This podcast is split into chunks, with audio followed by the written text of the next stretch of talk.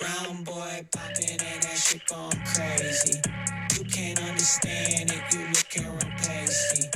I don't give a fuck about nothing but bakery. Brown boy popping and that shit going. Never seen a brown motherfucker up a dip like this. Sang on someone spit like this. Peppe. Här är vi igen. Stockholm. I Stockholm just nu. Ett jäkla turnerande runt omkring. Jag måste, det där måste jag bli bättre på känner jag faktiskt väldigt mycket. Eh, bli, jag måste, det finns ännu levels att nå när det kommer till att leva. Du har ambitioner. Ja, jag har ambitioner att bli bättre på att leva, att fila bort. Jag känner att mitt liv är som ehm, i träslöjden när man fick en kloss. Och sen så hade man slutbilden. Så ja, när jag träffade dig var du bara en vedklabbe. Jag var en vedklabber. Man förstår, ju, man förstår ju uttrycket a diamond in the rough. Men det är inte jag som person som är diamanten, utan det är livet. Mitt liv. Det här är ju en väldigt självcentrerad tanke, för det handlar egentligen bara om mitt eget, eh, min egen, mitt eget välmående. Men jag känner verkligen att sådär, det, jag, jag känner att jag har strukturen på den här eh, figuren som ska komma ut ur den här eh, vedklabben. Men eh, det finns fortfarande möjlighet att polera. Det är lite roughed i, eh, ja, i ytan. Jag måste polera bort lite saker. Men vill du vara alldeles slät då? Vad sa du? Vill du vara alldeles slät? Vill man inte ha lite friktion ändå? jag vill att mitt liv ska vara friktionsfritt. Okej. 100 procent. Det finns, nej men, eller, eh, så här, basic shit och eh, saker som tillhör rutiner, det måste flyta, det måste vara så polerat, typ nästan inoljat. Det ska bara glida fram. Nästan så att det går fortare än att man hinner med det själv. För då finns det utrymme att liksom eh, eh, göra andra saker och, och hitta sin e- Alltså jag vill välja min egen friktion. Bra. Förstår du? Ja. Ja. Det är väl en tatuering nästan? ja, nästan. Okej. Eh, hej och hjärtligt välkomna till podcasten som heter Magnus Peppers podcast. Eh, jag heter Magnus Silvenius Öhman. Jag heter Peppe Öhman. Och det som är så kul med den här podden är att det här är ju en podd där vi pratar om stora och små händelser i världen. Och så gör vi det ur ett feministiskt, journalistiskt och mediegranskande perspektiv. Alltså du står, sitter och ler hela tiden. jag, jag är inte emot att du ler, men det finns någonting, jag vet inte, det är som att du, ler- sådär som man tittar på små barn. Jag är bara glad över att göra podden. Ja, ja, jag förstår, jag förstår, jag förstår. Jag förstår. Eh, ja, vi har ju en, vi sitter ju i ett kök nu, vi har ingen speciell utrustning, vi har en liten mikrofon som, som tar upp ljud från alla håll och kanter. Så jag ber om ursäkt för att kvaliteten är som den är. Eh, och ni kommer säkert, fönstret är öppet, vi har barn, vi har gnisslande eller knarrande golv. Eh, morsan är ute med hunden, kommer säkert storma in när som helst. Så vi tar det lite för vad det är. Här har jag lite kaffe, skål. Mm. Eh, jag hoppas att eh, det kommer en jingel här nu. Det hoppas jag också. Och så kör vi podden. Okej. Vi gör det. Sätt på den då.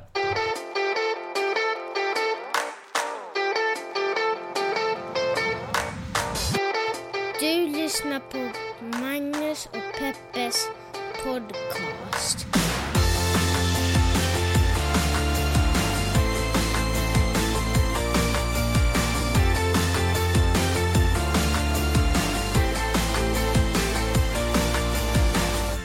Peppe, hur har din vecka varit? Den har varit, eh, det var ganska bra. Mm. Alltså det var ju underbart att vara nere i Skåne, måla lite på huset, fixa. Du är ju en person som vill göra saker och ting noggrant. Ja, Medan jag verkligen vill få saker gjorda. Ja. Jag är verkligen en better done than perfect. För jag känner att om man på, håller på och filar och planerar i oändlighet händer aldrig någonting.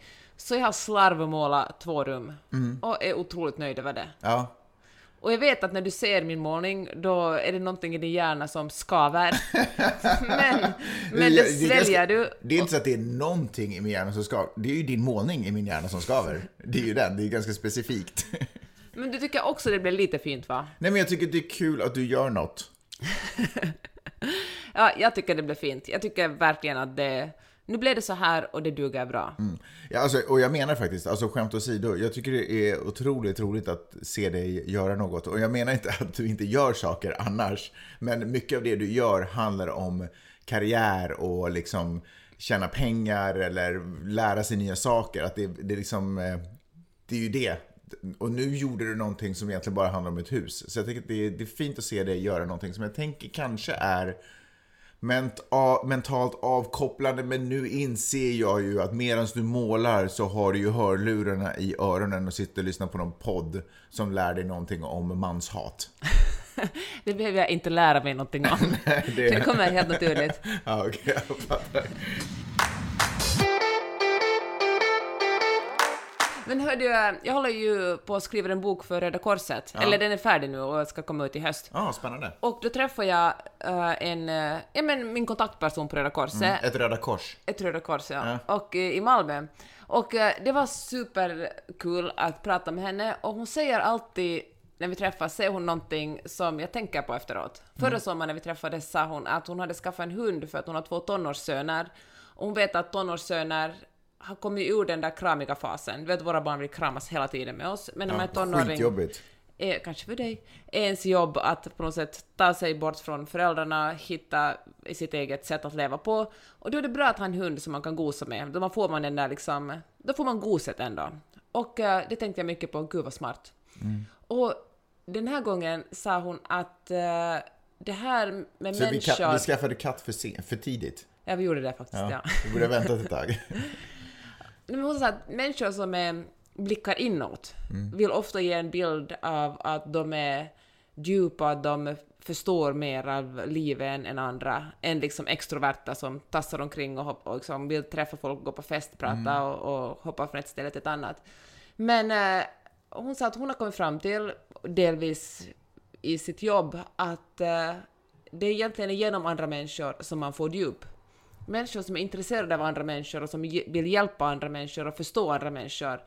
Det är de människorna som egentligen förstår sig själva mycket bättre, förstår livet mycket bättre, än de som sitter hemma och funderar på om de är lyckliga eller olyckliga och vad de egentligen vill och vad livets mening är. Ja, ha. Eh, kan man inte tänka sig att båda är rätt? alltså, Men gud vad tråkigt. nej, Alltså, men, jaha, okej. Nej men säg då, ja men det är väl klart att det finns gråskalor och ingenting är antingen bara det ena eller bara det andra. Men, eh, men i grund och botten tyckte jag att det fanns någonting väldigt sant i det här påståendet. Jag tänker att det är lättare, alltså för jag är ju nog onekligen en sån person som finner mig själv genom att hänga med andra också. Eh, för jag tänker att det är lättare för då utsätts man ju för saker som kan vara svårt att simulera i sitt eget huvud. När man försöker studera sig själv. Om jag bara skulle sitta och studera mig själv i ett, i ett rum och, liksom fundera på hur, vem jag är i olika situationer så måste jag ju simulera dem. Och det är klart att det är mycket lättare att vara ute i verkligheten och i världen och se vem man är. Och när man hamnar i en paniksituation, vem blir jag då? Eh, vem blir jag då? Eh, eller om man, ja, eller om jag inte har någonting att göra, vad gör jag då? Mm. Ja, alltså jag säger inte att det finns ju säkert också en tendens att bara fylla sina egna tankar med distraktioner från annat håll och det är ju kanske inte heller det ultimata. Men eh, jag tänker att det finns någonting fint i människor som visar intresse för andra människor och vill förstå andra människor snarare än bara förstå sig själv. Och att hemligheten kanske med att förstå sig själv är att förstå andra människor. Ja, intressant. Tänk vad de kan lära oss på Röda Korset. Men det har ju hänt saker i världen också. Eh, trots att vi har varit på semester så har ju Biden, också, eller Biden har ju också varit ute och rest, kan vi ju nästan säga. Eh, ett land som han för några år sedan sa att det här är vår, det här är världens paria, eller vår paria, eller man, hur man nu skulle böja det ordet. Eh, just på grund av journalisten som Peppe kommer säga vad han heter, Khashoggi, som mördades av eh, regeringen. M- MSB, Ja, som MBS, M, MS, vänta, MSP, MS, MS, MS, MBS. MBS. Mohammed bin Salman, alltså en av kronprinsarna i Saudiarabien och den, den yngsta kanske till och med, med den som mer eller mindre styr hela landet. Men på grund av att eh, Putin har gått in i Ukraina och så tvingas USAs ledare ner på knäna och måste gå till det här, åka till det här landet och tigga om olja. Vad, är, vad, vad känner du? Vad är det här? Var är vi? Ja, jag tycker det är så, jag tycker eh, det är så synd. Alltså alltså Biden eh, gick ju till val också delvis med att säga att han kommer aldrig att acceptera det som Saudiarabien håller på med. Och det var också för att distansera sig från Donald Trump, för Donald Trumps första eh, utlandsbesök gick ju till Saudiarabien. Jag vet inte om du kommer ihåg, han höll på att dansa omkring med en massa shejkar där och fick ta emot värjor och Man kan säga att han shakar loss. Och herregud, hej Göteborg. Och eh, fick en massa Man presenter. kan säga att han shakade loss. Och eh, fick en massa presenter också från Saudiarabien. Och eh, det sägs ju att hans svärson, eller det finns tydliga tecken på att hans svärson har fått tag emot miljarder i mutor från Saudiarabien. Oj. Det är så jävla korrupt alltså. Hur som helst. Då åker alltså Biden till Saudiarabien för att tigga om billigare olja på grund av att bensinpriserna är så höga i inte bara USA utan hela världen, men han tänker bara på USA. Och han har ju också försökt eh, få bättre relationer med Venezuela som ju inte heller är en demokrati precis, som för att få Venezuela höjt till de största olje- oljeproducerande länderna i världen. Och eh, det här är ju väldigt deppigt på människorättsperspektiv, men också klimatperspektiv eftersom, eh, eftersom Biden gick ut i val med att säga att han kommer att ta klimatkatastrofen på allvar. Han kommer att jobba för att vi ska fasa ur fossila bränslen. Och nu går med hatten i handen till eh, Saudiarabien och, och tigger om billigare bensin. Men eh, har han något val? Nej, det är just det. Man kommer väl inte ur den här inflationen och den här krisen på annat än ett smutsigt sätt. Alltså, jag antar att han inte har ett alternativ. Eller det finns kanske en... Jag vet, han har ju ett problem också på grund av senaten för att han liksom inte får igenom någonting som han föreslår i senaten. Så jag antar att det här är... Jag tror inte att det var ett lättvindigt beslut att åka till Saudiarabien och ge en fist fistbump åt eh, MBS liksom när han kommer. Det var ju också väldigt... Herregud sorry, det är ju den som nu kablas ut, den bilden. Biden kommer träffas, träffas fistbumpa. För det första borde han ju inte ens fistbumpa någon med tanke på covid som där, och hans höga ålder. Men annars också att vara så kompis med en mördare. Alltså det ser ju faktiskt inte Ja, men alltså bra ut. fistbumper, är ju en covid-relaterad hälsning. Nej, det är armbågshälsningen. Fistbumpen är ju hand mot ingen, hand som ingen rör president varandra. har väl någonsin armbågat? Ja, men det har de ju visst gjort. Och varit väldigt noga med att hålla distans. Nej, men jag trodde fistbumper var det nya armbåg light. Nej, nej, nej, nej. Nej, nej, du menar Magnus. att det är en homie-grej? Jag tänkte det är absolut en homie gay. Nej, absolut en covid-relaterad. Absolut inte. Okej, whatever. Ja. Alltså egentligen borde de hålla avstånd till varandra. Mm, oj, förlåt. Hur som helst så ser det inte så bra ut för eh, Joe Biden. Och eh, det som inte heller ser så bra ut är att de flesta demokrater vill inte att han ska ställa upp i presidentvalet 2024. Och eh, ja, det kanske inte du vill tala om, vi kan tala om det Nej, nej, senare. nej, kör, kör, är du intresserad? Ja, fast jag ville ändå bara säga om oljan. Det ska väl också ändå tilläggas att oljepriset har sjunkit i USA. Ja. Eh, minimalt, verkligen. Nåja, det var över 5 dollar i medeltal för ett par veckor sedan Mm. och nu det började på en fyra. Alltså, så det har nog skett Ja, jag vet, men det är ju ändå typ 4,80, 4,90 något sånt. Eller skitsamma, ajvan samma. Eh, men, eh, och de här oljereserverna reserverna som de har börjar fyllas på igen. Alltså det vill säga att det förbrukas mindre än vad som produceras. Eh, jag tänker också att det kanske också, i och med att det då förbrukas, kan man ju tänka sig att det ändå på sätt och vis är bra för miljön. Och det man vill med de här Venezuela-dealerna, det är ju egentligen bara för att få ordning på sitt säkerhets, alltså sin eh, backup-grej. Eh, för att det i sin tur kommer skapa en trygghet som gör att man kan sänka oljepriserna, tänker jag. Så det är ju kanske inte en långsiktig relation som försöker byggas upp nu. Men fossila Eller ett bränslen- godkännande för regeringarna. Fossila bränslen kan aldrig vara, vara en långsiktig plan. Nej, men jag menar långsiktig plan med relationerna med Venezuela och eh, Saudiarabien. Ja, så du tänker att Joe Biden bara är där nu och sen Ja. eh, är han bara sådär att okej, jag skojar bara. Allt, ja, vi är Men fiender det är igen. också det jag tycker är så konstigt, för det måste ju vara ganska uppenbart eh, för de här andra regeringarna. Att du, för, några för några år sedan, då var vi, eh, då var vi eh, liksom inte värda någonting. Nu har ni Ja. problem med olja, nu kommer ni... Det, det måste ju vara en jättekonstig... Jag tänkte också på det, Saudiarabien Eller var är det ju bara också... pengar? Alla så här, eftersom det är så mycket pengar inblandade så skiter Ja, de det folk var i några det. andra deals liksom som USA får lova Saudiarabien. Mm. Men Saudiarabien var ju också ursprungligen sådär att nej, vi, är- pff, vi kommer inte att göra någon oljedeal med er. Fast det är ju också ett eh, antagligen förhandlingstekniskt utgångsläge. Mm. Alltså man säger att eh, absolut inte och sen får motparten slänga in liksom lite vapen eller jag antar att det är det som Biden kommer att erbjuda Saudiarabien. Mm. Mer vapen. Ja. Joe Biden är en väldigt eh, opopulär president. Både bland Impopulär. impopulär president, som man säger på svenska. Både bland demokrater och republikaner. Och det som är lite sorgligt är ju att just hans eget parti tycker att han inte är så duktig. Och det, så var det väl ända från början, alltså. Joe Biden blev ju presidentkandidat för att han var det minst dåliga alternativet. Och det alternativet som man såg att hade största sannolikhet att eh, vinna över Donald Trump. Och när man samlas kring en sån här, eh, alltså det var, fanns ingen eh, passion egentligen. Som man tänker att när Obama ble, blev vald som presidentkandidat och sen president var det ju liksom en, en hel rörelse. Nu var ju folk mest sådär, okej, men vi måste ha någon som inte är Donald Trump. Och det här visar ju sig i siffrorna nu. Och det är, ja men det, det är liksom, han är verkligen jätteimpopulär. Också för att han är ganska gammal. Man tänker sig att ska han orka vara president i fyra år till efter, efter 2024? Hur gammal är han nu? 78?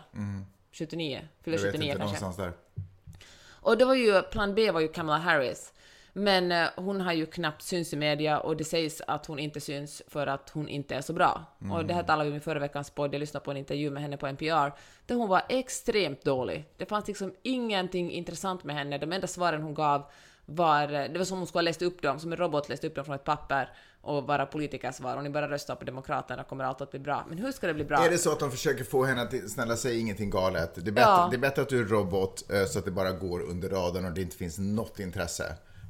För att Ja. någonting måste ha hänt eller jag vet inte. Eller är det rasismen i landet som gör att vi inte kan ha en kvinna som säger vad hon tycker och tänker och känner och är passionerad för någonting för då blir det... Svart kvinna dessutom. Ja. Precis, då blir det en arg svart kvinna. Ja, delvis, men det tar mig så emot att säga att hon ska vara dålig, men jag är faktiskt så nedslagen efter en intervju jag hörde med henne, så jag tror faktiskt det handlar om att såklart, allting handlar ju om kvinnohat och Ja, rasism, men, men det också ju- handlar om att hon inte är bra. Nej, fast att säga att hon, alltså vi har ju sett henne bra också. Vi såg ju henne när hon var bra i var, valrörelsen och vi har sett liksom eh, debatter hon har gjort som hon har varit bra. Hon har ju blivit dålig nu och det känns ju som en coachning. Ja, kanske Förstår du vad är jag menar? det. Att hon har coachats till en intetsägande person. Ja, hon är ingen personlighet, utan Nej. hon är mest en schablon. Och Men det känns- kanske kan bero på att det här, eh, pratar man om regeringen? Alltså det här eh, styret, alltså, de här, alltså presidenten och hon, alltså den tiden som de är ledare i, är ju Mm. en kaostid. Alltså det är ju katastrof.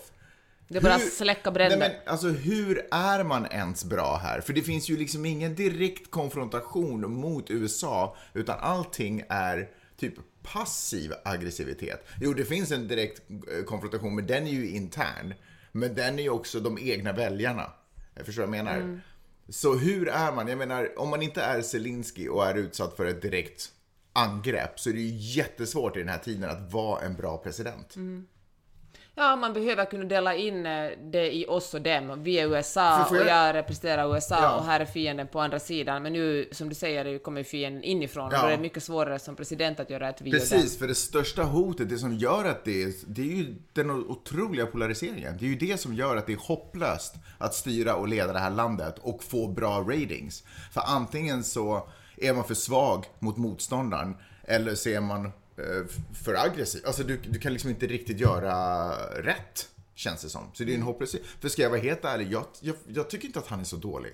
Jag tycker han verkar otroligt sympatisk, han verkar ha hjärtat på rätt ställe, han verkar otroligt kunnig, vilket han obviously är, för han har ju, Gud ja. alltså han var ju med när senaten grundades. Så jag tycker att liksom, jag förstår att, bes- och, och han har dessutom gjort massvis med bra saker för eh, eh, låginkomsttagare.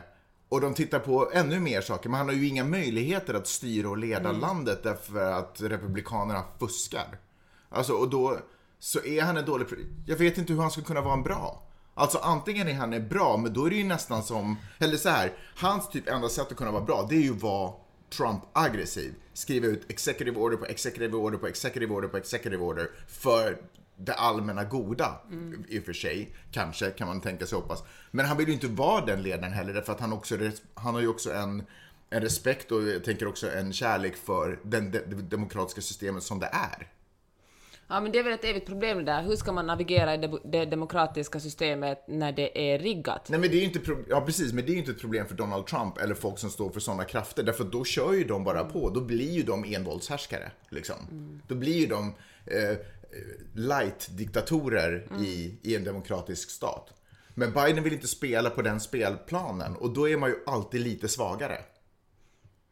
Ja men det är sant, det är sant. Vad är det han Sen- har gjort som är så dåligt? Varför får han så låga ratings? Men han är, nej men jag tror att det, för det första är han ingen charmig pratare. Folk kollar hela tiden efter att han är... Han är ju otroligt charmig pratare. Han stammar ju för fan. Men här, det här är inte min åsikt, det här säger jag vad folk tycker om honom. Sen tycker man att man har varit, han har varit för svag med en massa saker. Det handlar, han, de, folk tror för det första att det är han som påverkar bensinpriset.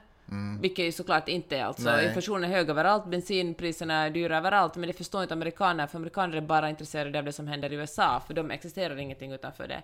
Det finns jättemycket kriminalitet efter covid, det skyller de också på honom.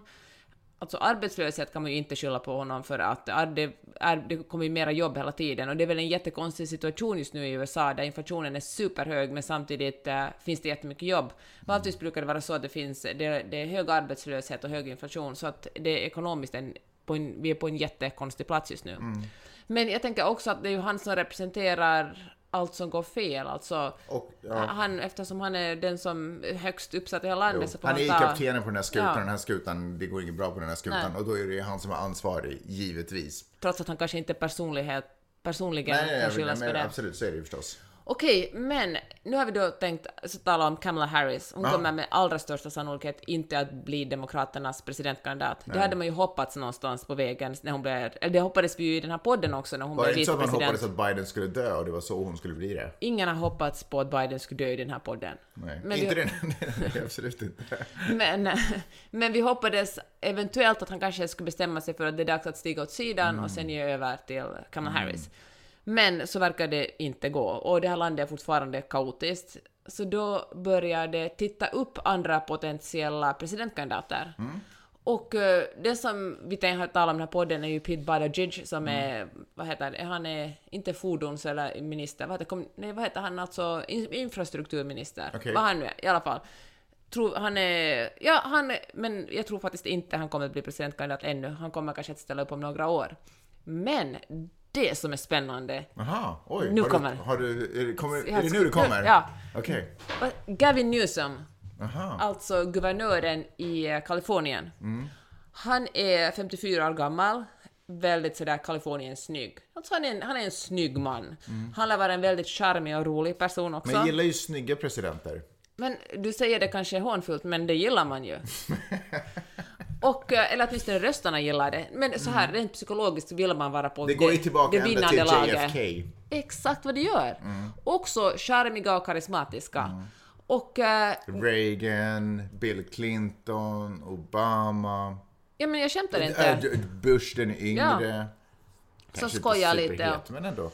Och, eh, och då, då, Gavin Newsom har alltså inte gått ut själv och sagt att han kommer att ställa upp i presidentvalet, men han gjorde en riktad reklam i Florida, en TV-reklam, där han var sådär, ni som älskar frihet, vill ni verkligen bo i en delstat som förbjuder era barns yttrandefriheten i skolan, som förbjuder kvinnornas möjlighet att få abort och räkna upp en massa andra saker som guvernören Ron DeSantis i Florida har varit med och liksom fått fram. Och, och det roliga är ju att Ron DeSantis är ju den som man just nu tror att kommer att ställa upp i, som Republikanernas presidentkandidat, vare sig eh, Trump ställer upp eller inte. Så då har vi Gavin Newsom i Kalifornien på ena sidan om landet, Ron DeSantis i Florida på andra sidan landet, som ungefär i samma ålder, jag tror Ron DeSantis är lite yngre, men eh, båda relativt unga presidentkandidater som kommer att ställa till med en ordentlig fight. Ron DeSantis lär vara väldigt smart, väldigt strategisk, otroligt mycket mer eh, politisk än Donald Trump. Donald Trump ville ju bara vara president för att han ville tjäna mer pengar och vara känd och bli beundrad och älskad Och hämnas på Obama. och hämnas på Obama. Medan eh, Ron DeSantis har mer av en politisk ideologi. Han är ju kanske en del av trumpismen, alltså det som föddes efter Trump, alltså en mycket radikalare och konservativare gren av eh, republikanernas ideologi. Medan Gavin Newsom då representerar eh, en, eh, men Kalifornien, det som Kalifornien står för. Det som och det, så här lär det vara. Uh, Ron DeSantis lär vara politiskt duktig, men tydligen lär han vara helt humorlös och ganska okarismatisk när han pratar också. Medan Gavin Newsom lär vara mer av en sån traditionell, det vi har sett i presidentkandidater tidigare. En bra pratare, väldigt charmig, rolig att hänga med. Sen Kan som, skoja bort lite saker. Exakt, Är van vid hecklers. Exakt. Ja, precis, som inte ställer upp i... Som, I och för sig lär ju Trump också vara otroligt charmig och en väldigt bra pratare. Han har ju fått en del människor med sig. I alla fall tycker jag det här är så spännande och roligt. Kommer Gavin Newsom att ställa upp och liksom kanske utmana Joe Biden? Kommer Joe Biden att stiga åt sidan? För att det finns liksom ingen annan förklaring till att Gavin Newsom ska göra reklam i Florida. Alltså han, han är ju guvernör i Kalifornien. Han är ju egentligen, vill han fortsätta vara guvernör? Han har ju också blivit väldigt kritiserad som guvernör, som man blir. Han var ju en av dem som hade när restriktionerna var som tajtast i Kalifornien, man knappt fick gå ut ur sitt eget hus, då när han är en jättestor fest i, i wine country i norra Kalifornien, nu kommer jag inte ihåg vad det är, Napa Valley eller Sonoma, där han bjöd en massa folk och festade loss, samtidigt som han någon dag innan hade varit sådär att nu måste ni verkligen hålla distans. Han har liksom fått mycket skit och, han, och ett stort problem är ju också hemlösheten i, i Kalifornien, kriminaliteten på många håll i Kalifornien. Men eh, så han har ju sina, han kan ju bli kritiserad, men han har också ett enormt momentum för att eh, det finns frågor som till och med republikaner tycker inte är helt okej och det är liksom abortfrågan och vapenlagstiftningen som, eh, som han kan, ja men det är frågor som han kan rida på och erbjuda liksom en, en lösning. Plus att Kalifornien ju är, det går bra för Kalifornien ekonomiskt. Just det. Så det är, ja sån här blir jag alldeles pirrig i magen av. Så spännande. Säg namnet igen, det här måste vi hålla koll på. Gavin Newsom. Gavin Newsom. Du visste det här, du visste att han var Kaliforniens guvernör, Jag, jag kommer inte ihåg vad han heter. Gavin Newsom. Älskling. Vadå älskling? Jag bor bara där. Det är mellanårsval i USA det här året och det betyder att en del av, av senaten och kongressen kommer att bytas ut och det är ett jätteviktigt mellanårsval. Eller inte. Varför inte? Nej, men jag menar att det är inte säkert att de byts ut. Nej, det är just det. För nästan, nästan alltid är det så här att om den president, om, om det är en demokratisk president, då vinner republikanerna mellanårsvalet och vice versa.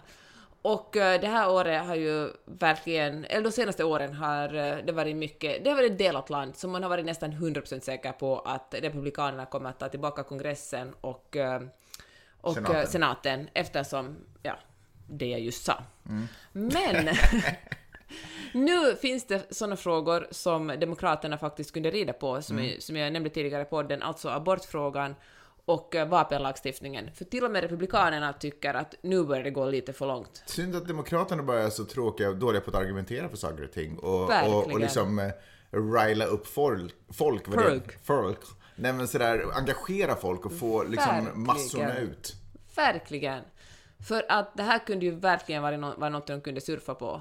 Alltså, och nu ser man till och med nu ser man ju till och med siffror som visar att, eh, att demokratiska demokrater skulle ha en chans att vinna över republikanska kandidater.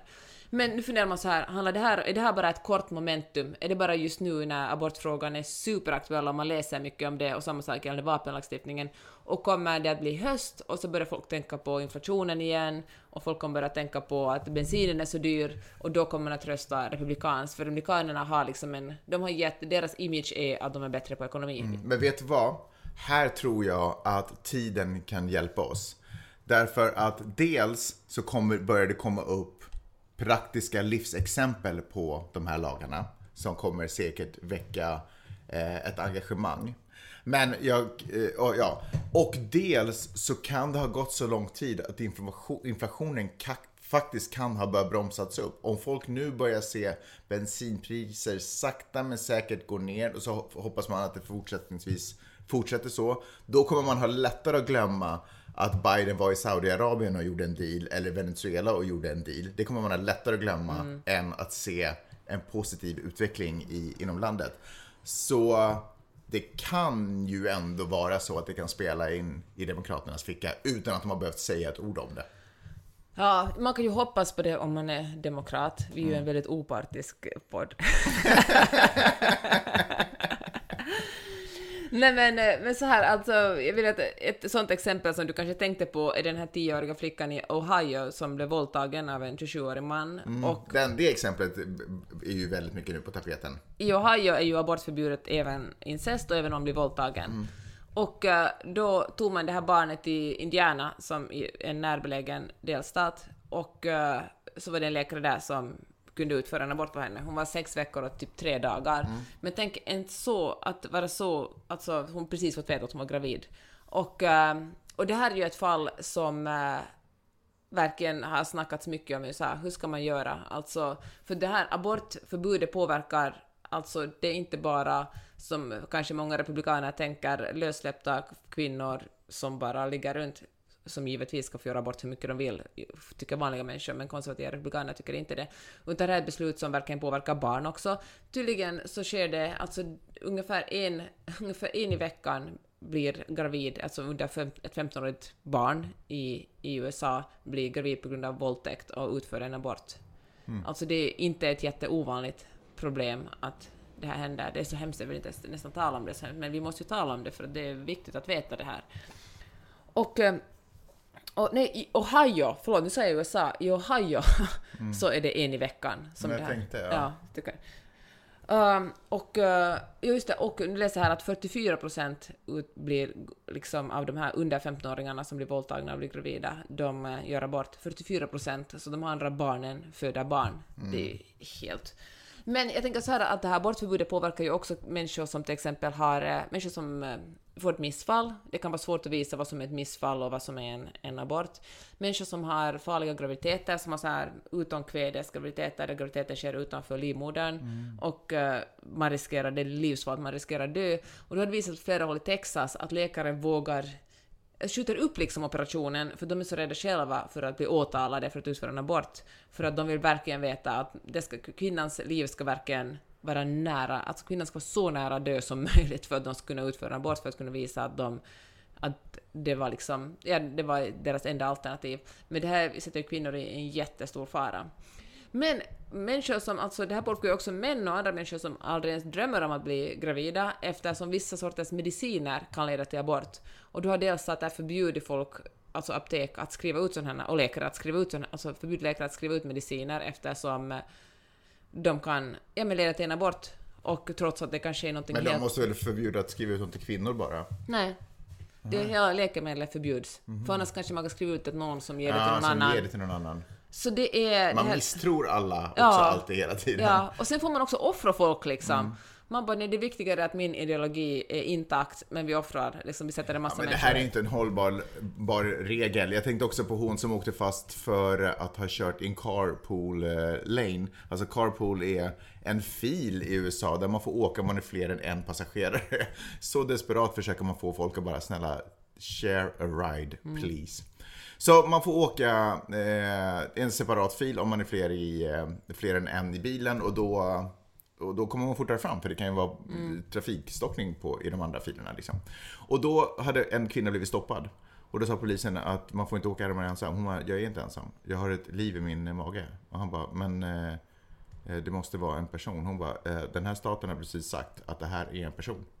Och Hon fick ändå böter, men hon har överklagat den boten. Och vet, jag vet inte sen vad som hände med den. Men eh, det bara visar hur inte hållbart det här, det här synen, eller den här, regel, den här lagen är egentligen för vardagligt leverne. Ja, får Så se. den kommer falla på sitt eget grepp, tänker jag. Vilket liksom. då? Men hur då? Högsta domstolen har ju alltså sagt att Jo, jag menar, vet. delstaterna kommer att Dels, justera jo, men sina... att Högsta domstolen gör vad de gör, men delstaterna kan inte hålla på och parera och bolla de här grejerna fram och tillbaka hela tiden. Det är liksom, det går inte. Jag tror inte att det kommer vara hållbart. Så de kommer vara tvungna att vara så här, okej, vi gör så här då. Får se, hoppas det. Hopp, liksom, hoppas verkligen det. Mm. Men då tänker jag ändå att det är så här att det är två steg framåt, ett tillbaka. Mm. Alltså det kommer fortfarande att vara svårt för kvinnor att välja själv hur de vill leva sina liv. Ja. Men kanske inte lika extremt svårt nu. Jag vet faktiskt inte. Jag börjar, kan inte, jag börjar kä- känna en liten ljusning. Berätta. Ja, men jag förstår att det är ju hemskt många människor i världen som dör på grund av eh, det mörkret som är. Men jag känner ändå Eller är det solen som tittar in på oss nu genom fönstret här på Valhallavägen? Men jag känner ändå att det finns en liten ljusning. Det känns som att saker har börjat visa sig, som den här lagen, att det börjar visa sig absurd. Att det blir för, det blir, det är ju super weird. Eh, när man börjar ta filosofiska, när man bort, går, kliver över vetenskapen och tar filosofisk approach till lag, då blir det ju jättekonstigt för då är det ju upp till vem som helst att plötsligt börja tolka. Precis som du säger, läkare vågar inte göra det. Och är jag en ensam person i bilen nu eller inte det? Det blir ju väldigt underliga diskussioner när det är filosofiska diskussioner.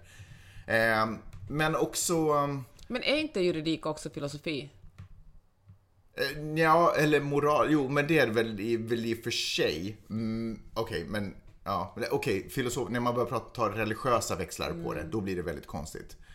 Eh, men det där får någon annan reda ut. Men det känns som att det finns en ljusning. Jag tror att eh, Ukraina är ju långt kvar innan det är ett vanligt, eller ett liksom eh, återhämtat sig. Men jag tänker att det också snart är över. Bra, jag, Jag tror att det är det. ohållbart att fortgå. Liksom. Ryssland kommer ingen vart. Alltså det, det känns som att det är mycket saker som håller på att ta slut. Jag får... Till, till det bättre tror jag också. Jag tror att alla vaknar upp. Jag, eh, ja, fortsätt. Ja. Nej, men jag älskar din... eh, Alltså jag vill ju verkligen... Någonting i mig som vill motbevisa dig. Mm, Alltså så spontant vill jag säga, Mm. men kolla på Jemen då. Där håller de på och bombar och har sig, håller på 8-9 år. Och Mm. liksom, men, eh, men alltså, kanske det... Jag hoppas du har rätt. Jag hoppas det är annorlunda. Men det kommer ju alltid komma nya små grejer. Men jag tänker att vi är i en period nu i västvärlden där det är liksom lite stora ouppredda eh, konflikter som liksom måste lösas. Vad har vi för relation till Ryssland? Vad har vi för relation till abort och religion generellt? Eh, och till andra människor. Jag tänker också på, det gjordes ju en ehm, en, det har skrivits en rapport eller gjorts en studie på Sverigedemokraternas ursprung. Eh, forskare fick pröjs av Sverigedemokraterna för att liksom gå, göra en, en, en grundlig genomgång av deras historia. Och då kom det fram det alla vet och alla alltid har vetat. Vänta lite, forskare fick betalt av Sverigedemokrater för Ja. att eh, undersöka Ja, Sverigedemokraterna. de har köpt den här studien Ja. av honom. Det betyder inte att han är köpt.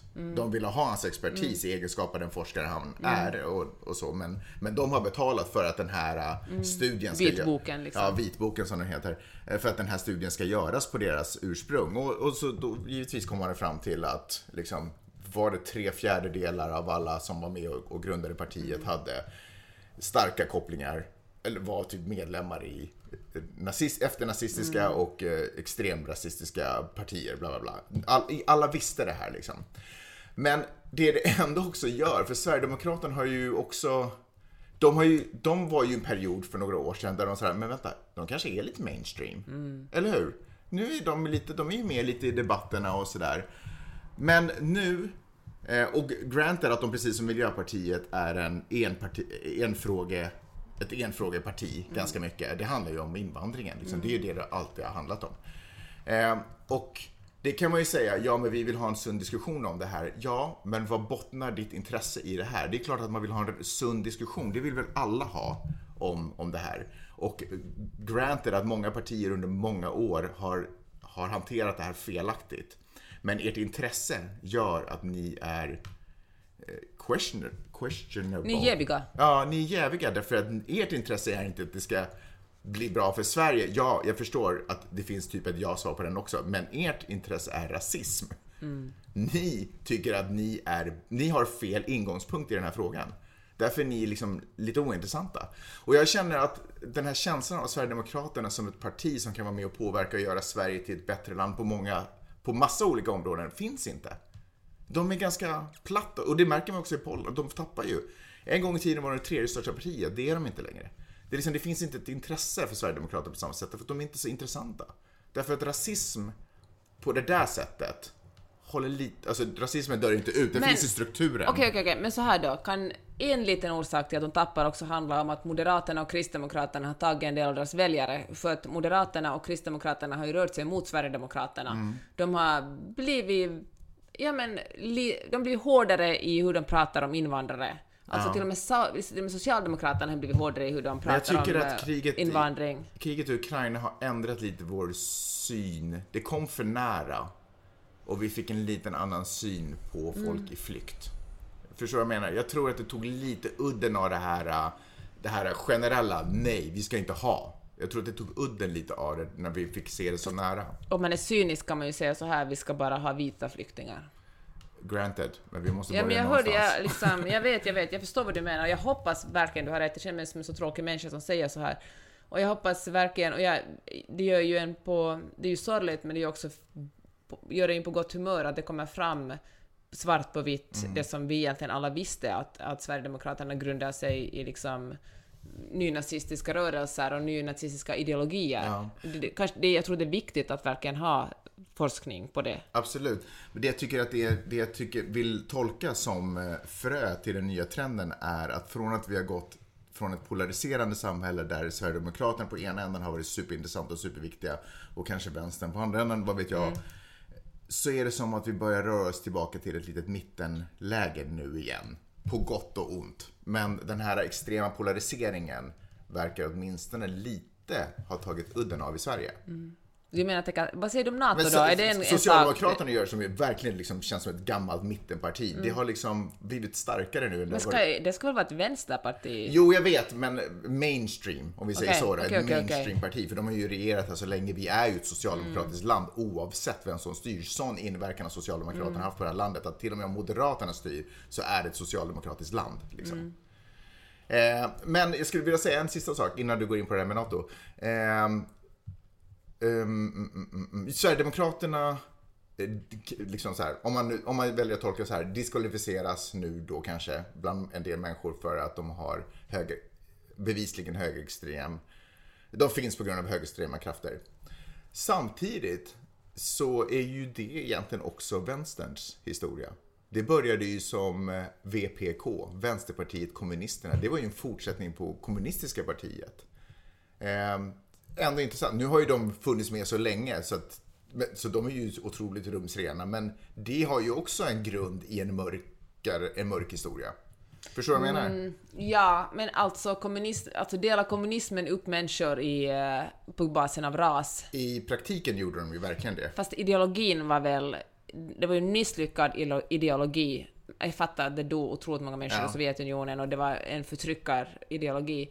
Men tanken var ju snarare där att alla skulle vara lika, medan grunden i eh, nynazismen, eller nazismen var ju det att vita är mer värda. Jag eh, vet, vi- men, men de... Jo, det, För jag- det stämmer, men i praktiken så var ju kommunismen minst lika vidrig och fick härja mycket längre än vad till exempel nazismen och nationalsocialismen fick. Och har säkert kostat människor, fler människor livet. Sant. Men jag tycker, en, ah, fan, jag tycker ändå inte det riktigt är jämförbart. Jag tycker det är inte samma sak. Jag tycker de båda är vidriga. Ja, alltså- båda, båda har ju Jag total... fattar ju att det var 30 miljoner som dog i liksom Ja, det var ju bara kriget, men Sovjetunionen existerade ju decennier efter det. Men icke-demokrati handlar det ju också om. Alltså, Ja, båda är ju icke-demokratiska partier. nej, alltså Hitler blev ju vald. Han, om vi tittar på Tyskland, Jo, Mussolini men- blev också vald. Jo, jag vet, men sen så av... Sen så tog de bort den delen av demokratin där de... Ja, men de startade åtminstone som politiska partier, medan, alltså jag tänker att all form av icke-demokrati är Ja, medan kommunismen, kom, ja, medan kommunismen kom in som en revolution. Ja. ja, ja, men så då borde det ju vara att det är ju ännu värre, eller minst lika dåligt med att liksom att ha, en vänster nu och låtsas att de är rumsrena, de har precis lika mörk historia. Fast jag tycker faktiskt att det är skillnad på, jag står inte och försvarar det som hände som sagt i liksom forna östblocket Mm. och Sovjetunionen, men ideologin i kommunismen handlar ju om att alla ska vara lika mycket värda och att alla ska, vi ska jobba för det gemensamma nej, goda. inte alla lika mycket värda, utan att alla ska vara samma. Det, fin- det är ju inte människovärde det handlar Eller vänta, är det just det? Ja, vi ska alla jobba tillsammans, vi ska, ingen ska vara... Sen fanns det, finns det ju giriga människor som utnyttjar det här systemet. Och Ja. det blev ju fult och det blev blodigt och folk eh, skickades till liksom, eh, koncentrationsläger där också, precis som uigurer skickas till koncentrationsläger i Kina.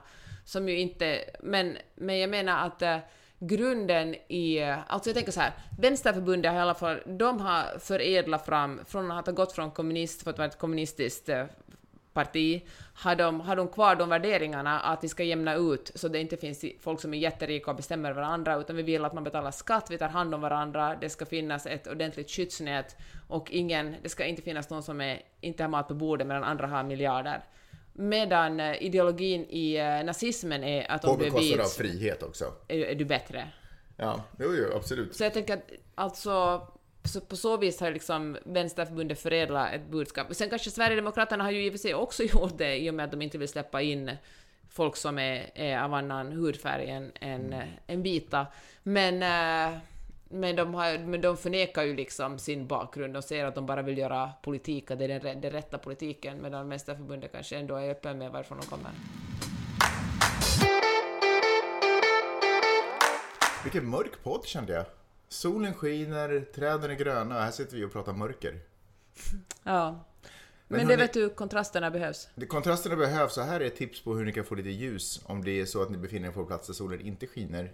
Eh, Du har ju ett nyhetsbrev som verkligen sprider, sätter en ficklamp, tänder en ficklampa i huvudet ska man kunna säga. Man börjar se saker, man börjar förstå saker, man lär sig saker. Och att lära sig är ju fantastiskt. Så Peppes nyhetsbrev tycker jag ni alla ska prenumerera på. Eh, Jag prenumererar på det. Eh, Lite ofrivilligt, men ändå. Jag är tacksam för, för det. Eh, Peppe at Nej, nej, nej. Nej, peppe.substack.com. Och där finns det bland annat en text om den här kvinnan du pratade om som körde i carpool-lanen Mm. när, som gravid och, och argumenterar för att hon är två personer i bilen. Det finns också en text om eh, den här tioåringen i Ohio.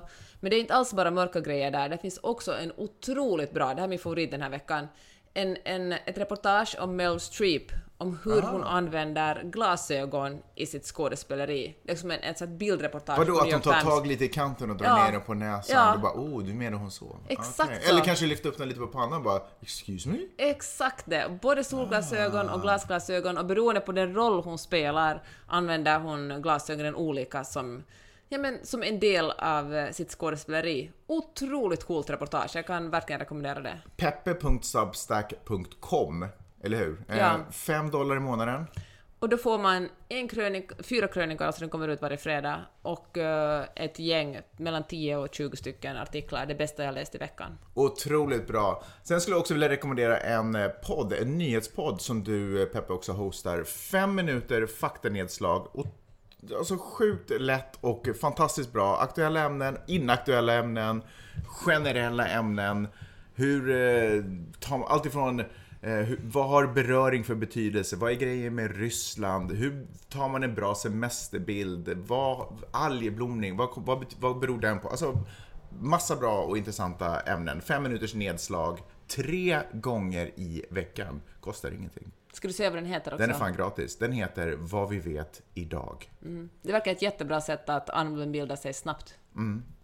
Gå in och kolla, lyssna på något ämne som verkar intressant för er som ni vill veta lite mer om. Speciellt om ni kanske har en podd, ni kanske har något eget nyhetsbrev här. Information att stjäla och låna av och inspireras av. Eh, och lära sig av så man kan skriva vettiga artiklar själv om ni tycker om att göra det. Eller bara styla för era kompisar eh, när ni tar en fika om vad ni vet.